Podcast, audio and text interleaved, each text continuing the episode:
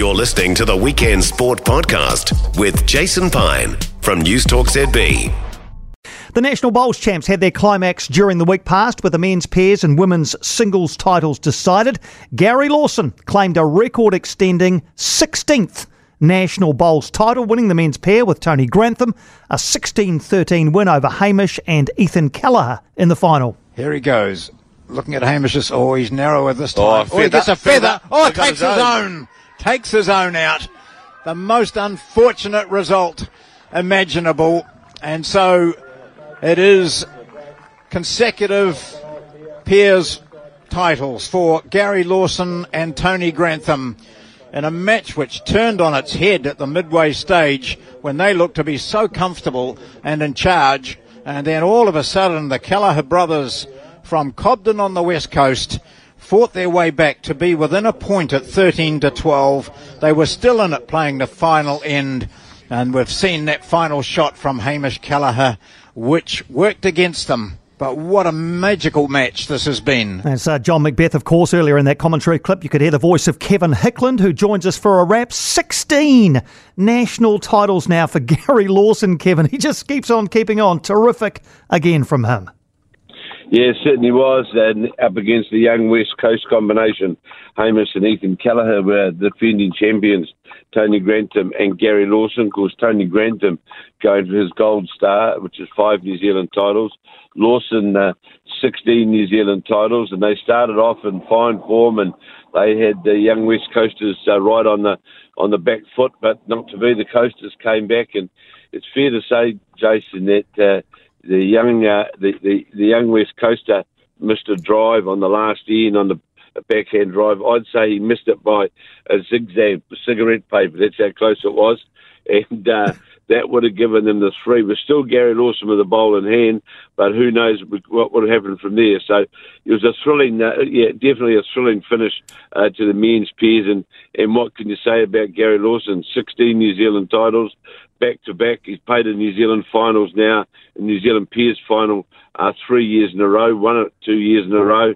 Uh, you can't do much more than what he's done, can you? What what what sense do you get from him, Kevin, about uh, you know how much more he's got in the tank? Uh, you know, could he go on for a bit longer yet? Oh, totally. He loves winning, and he's got that. He's got that winning attitude. You know, he's really got. You know, and I say this in a kind way. He's got that hard nosed attitude where, you know, he knows how to win.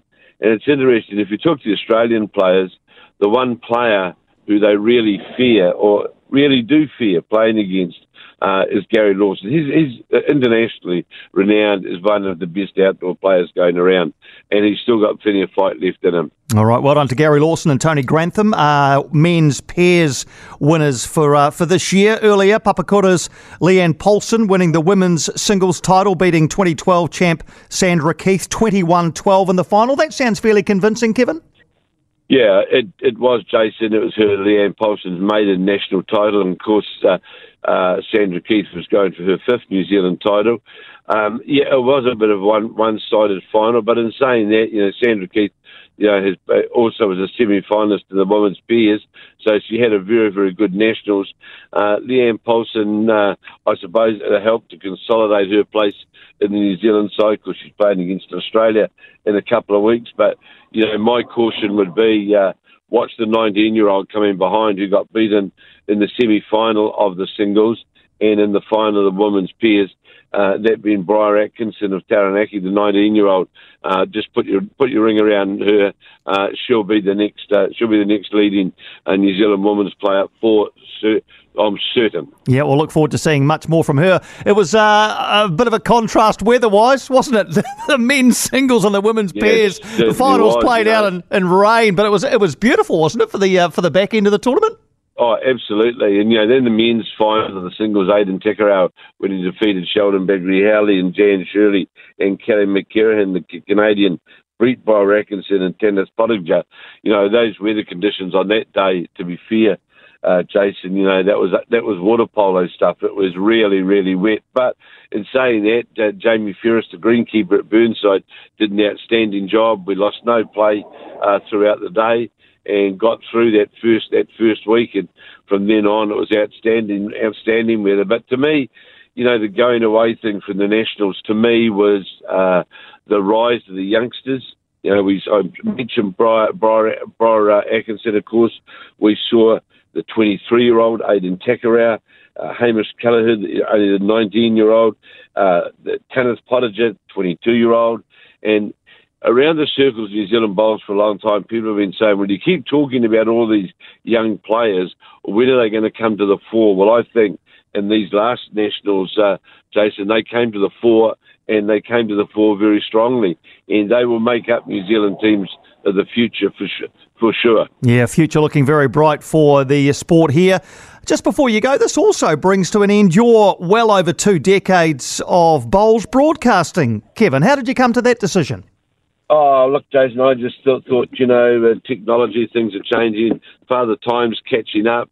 Uh, you know, I've got a lot to do with Bowls Auckland as being patron of Bowls Auckland. I've got a lot to do with that with my own choice. Uh, also, with my partner Marlene, it's you know they're long, they're long stints away, and you know we're at the age now where you want to enjoy doing things.